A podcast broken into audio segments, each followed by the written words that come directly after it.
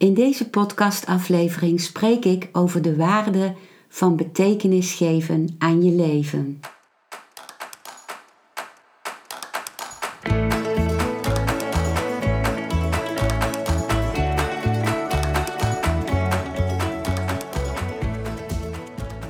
Welkom bij een nieuwe aflevering van Modita's podcast Van Pijn naar Zijn.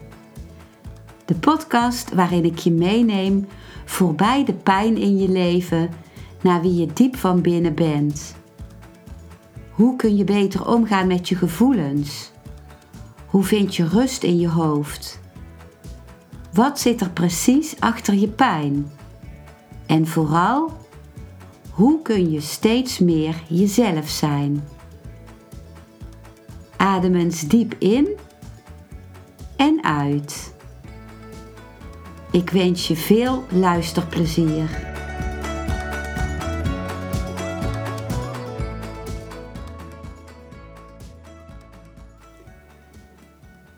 Ik weet niet of het leven betekenis heeft, maar we kunnen er wel betekenis aan geven. In het boek De kracht van betekenis van Emily Esfahani Smith geeft zij aan, na een grondig onderzoek wat ze gedaan heeft, dat betekenis geven door mensen als belangrijker wordt ervaren dan geluk. En ik schrijf daarover in mijn boek Depressie: een opstap naar geluk.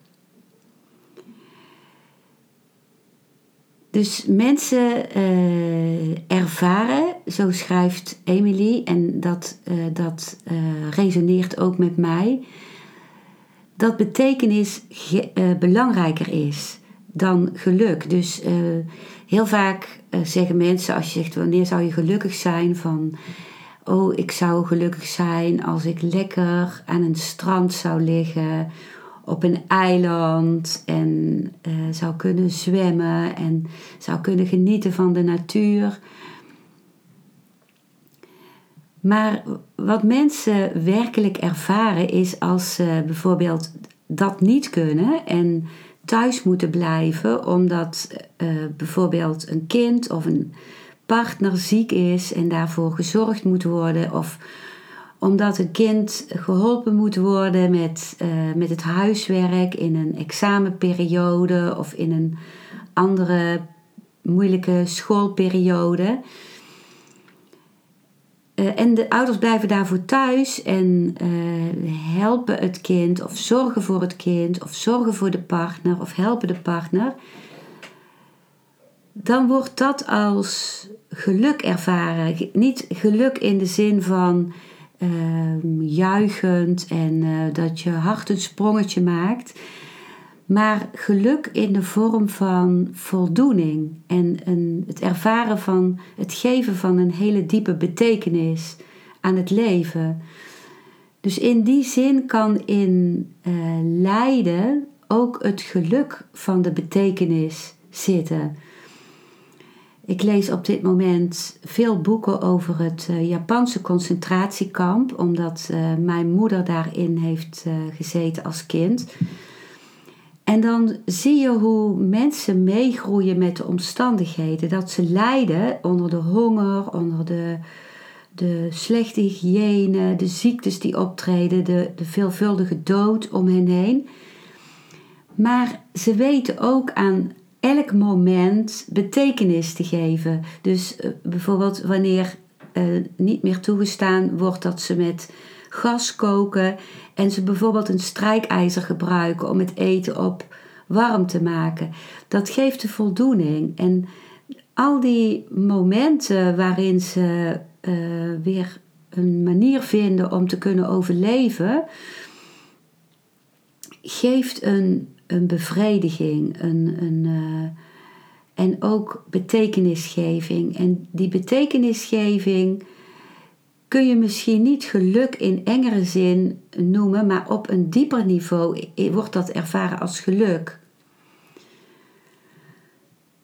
En op bepaalde momenten in het leven staan we heel open voor betekenisgeving. Bijvoorbeeld wanneer iemand overleden is, dan zoeken we naar rituelen en naar manieren om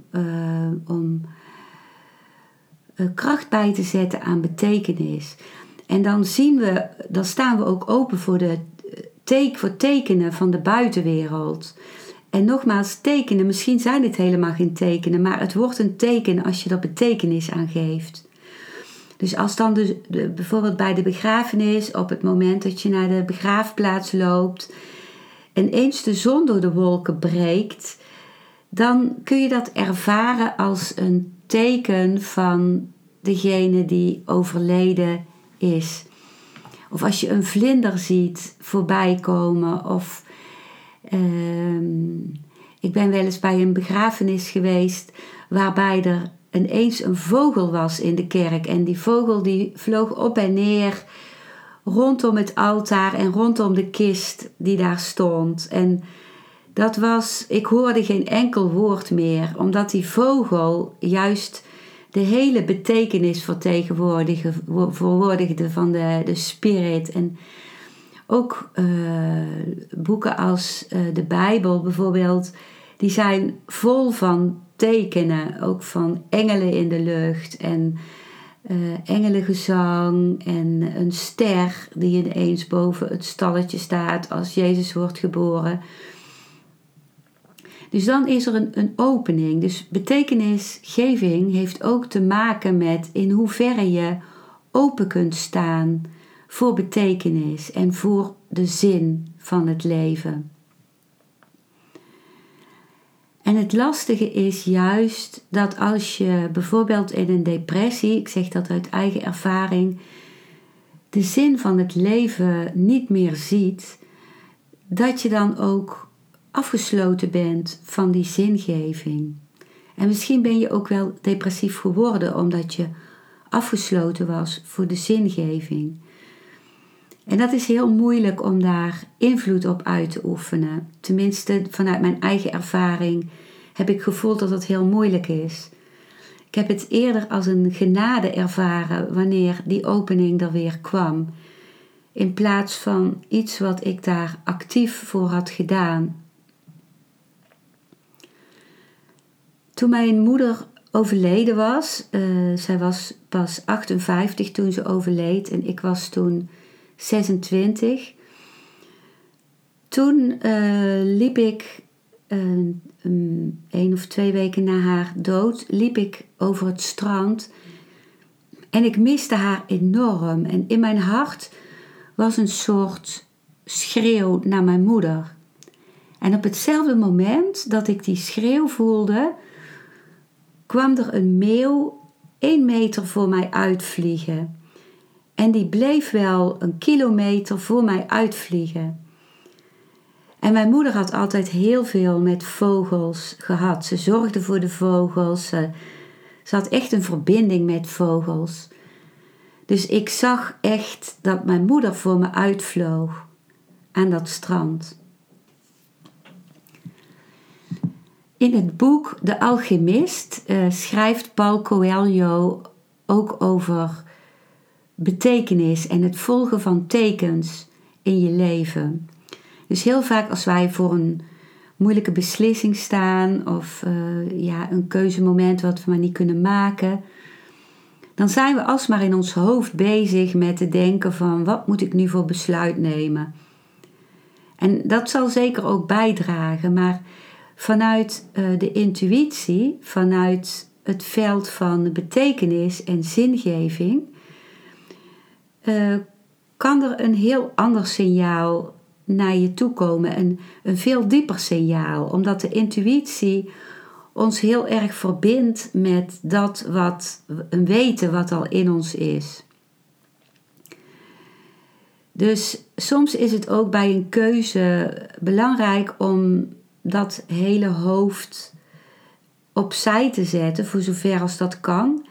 En te gaan luisteren, bijvoorbeeld door de natuur te lopen of te gaan zitten of te gaan kleuren met kleurpotloden. Gewoon vanuit het niets iets te gaan tekenen wat tot je komt. waarbij je je intuïtie volgt, waarbij je tekens volgt, waarbij je als je in de natuur bent misschien ineens een vogel ziet of in het ruisen van de boom of in het geluid van een rivier iets hoort wat met jou resoneert. En waardoor je dan van binnenuit ineens weet, oh, nu begrijp ik de diepere betekenis van de keuze waar ik voor sta. En dan weet je van binnenuit ineens wat je moet kiezen. Of wat het meeste bij jou hoort om te kiezen. Christiane Beerland, die heeft ook hele mooie boeken geschreven. Echt vanuit intuïtie en vanuit het resoneren met een dieper weten. Ze heeft een boek geschreven, een hele dikke pil, over de tekenen die ons lichaam ons geeft met ziektes die we hebben. En dat boek heet De Sleutel tot Zelfbevrijding. En zo heeft ze ook een boek geschreven over de betekenis die de ontmoeting met bepaalde dieren kan hebben voor jou.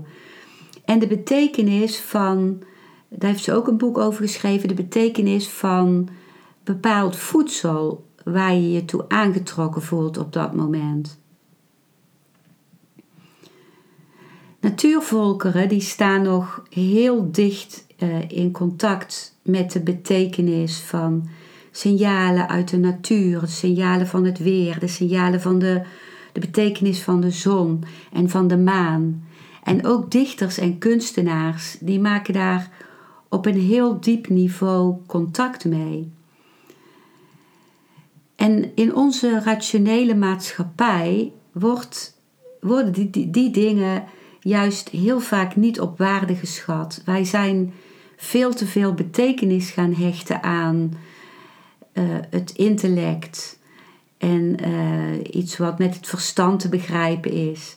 En dan wordt het heel vaak zweverig genoemd als je je verbindt met signalen die daar niks mee te maken hebben. Met de signalen die eerder vanuit je rechterhersenhelft komen, vanuit de creatieve, meditatieve, intuïtieve hersenhelft. Wij zijn getraind om contact te maken met de rationele, beredenerende linkerhersenhelft. En die hebben we ook nodig, omdat die ook ons oriëntatie geeft en zorgt dat we bepaalde dingen goed kunnen regelen. Maar als je alleen vanuit de linker hersenhelft opereert, dan kun je het bestaan als heel leeg en betekenisloos ervaren. Ik ga zelf elke dag naar een grote rode beuk. Een boom die ik heel veel kracht en wijsheid vind hebben. Op een plek vlakbij waar ik woon in Eindhoven. En dan ga ik tegen de stam staan met mijn rug. En dan verbind ik me met die boom. En dan voel ik heel diep van binnen wat ik hoor van die boom. Of wat ik voel. Of wat die boom uitstraalt naar mij. En dat kan ook steeds iets anders zijn. Dat kan de ene keer een kracht zijn, omdat ik voel dat die boom helemaal heel diep met enorm wijdse wortels verbonden is met de aarde. Of dat kan vreugde zijn, omdat als in de lente die boom bladeren krijgt die allemaal ritselen en wapperen in de wind en dansen in de wind. En in de herfst kan het weer zijn dat die boom mij laat zien wat het is om los te laten, om de bladeren los te laten. En vaak omarmt die boom mij of geeft hij mij steun. En het is en vooral geeft die boom mij heel veel rust. En ik heb gemerkt dat verschillende bomen allemaal iets verschillends uitstralen en resoneren. Ik denk dat elke boom een andere wijsheid heeft. Vanuit de boom die is. En vanuit wat die boom heeft meegemaakt, die staat daar, een hele grote boom staat daar soms al honderden jaren. En die boom heeft zoveel ook seizoenen meegemaakt en zoveel aan zich voorbij zien trekken. En die heeft zowel verbinding met de diepte van de aarde en als met het universum, waar die met zijn takken en zijn bladeren mee in verbinding staat. En mijn tweede favoriete plek is een stroompje. Het is best een klein stroompje. Het is een zijstroompje van de Dommel bij de Genneperparken. En dat is een stroompje wat zo'n muzikaal geluid geeft van de golven die het geeft en van het kabbelen. En dan ga ik daar vaak heel lang bij dat stroompje zitten. En dan denk ik aan het boek van, Siddhartha van Herman Hesse. Dat is een prachtig boek. Dat gaat over het leven van Boeddha. En over iemand die allemaal fases in zijn leven doorgaat. Eerst heel rijke prins aan het hof van zijn vader. En dan gaat hij daar vandaan en dan gaat hij het oerwoud in en dan wordt hij heel ascetisch. Hij gaat vasten, hij gaat allerlei oefeningen doen en yoga. En in dat boek van Herman Hesse, dan eindigt die man, die dan Siddhartha heet in het boek, die eindigt aan als rivierman. Dus die mensen in een boot overzet over de rivier. En hij zit heel vaak naar de rivier te luisteren. En dan ziet hij in die rivier, als hij naar zichzelf kijkt, dan ziet hij in zijn gezicht hoe dat vervormd wordt steeds door de golven. Alle fasen van zijn leven voorbij trekken. Alles wat hij mee heeft gemaakt en alles wat hij aan rijpheid heeft ervaren en aan wat hij geleerd heeft van zijn fouten en wat hij geleerd heeft van zijn successen. En uiteindelijk blijft er dan de leegte over. Alleen maar de levensstroom. Zowel de leegte als de stroom. En zo luister ik dan naar het kabbelen van die stroom. Naar dat muzikale geluid. Naar wat het mij te vertellen heeft. Dus als ik rondkijk. Als ik aan het wandelen ben bijvoorbeeld. Of als ik op mijn balkon zit.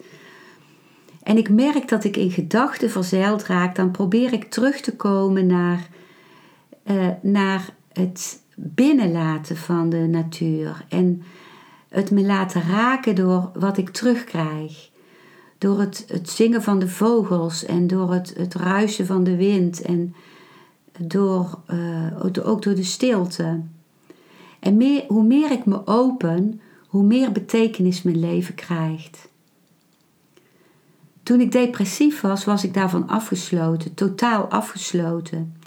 Dat is de grauwheid en de bewegingsloosheid van de depressie. Dat was een hele moeilijke situatie om uit te houden. Moeilijker dan intens verdriet of lichamelijke pijn. En er was toen ook geen vertrouwen om het te openen. En achteraf komt dat omdat ik de verbinding naar mezelf niet had. Ik had de opening niet naar mijzelf, naar mijn eigen diepte.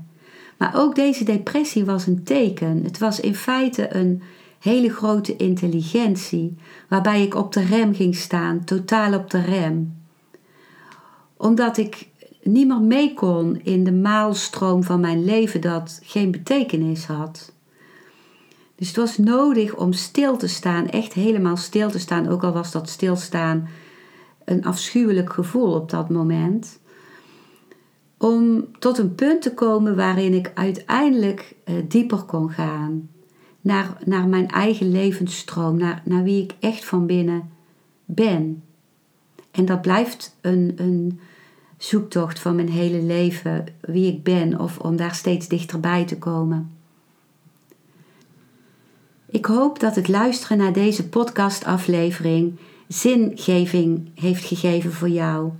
En het feit dat jij luistert heeft betekenis voor mij. Dankjewel voor het luisteren naar deze aflevering.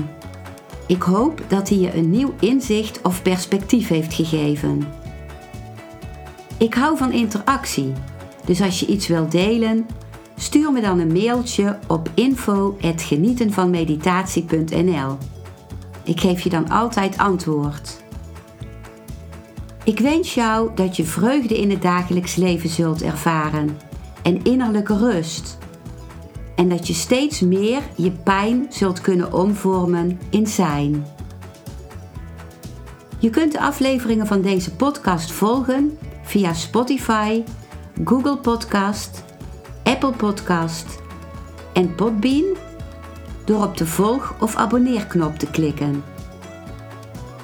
Als je luistert via de Apple Podcast, dat kan alleen als je een iPhone hebt, heb je een extra voordeel, omdat als je op de knop abonneren klikt, je steeds een berichtje op je mobiele telefoon ontvangt als er weer een volgende aflevering van mijn podcast verschijnt.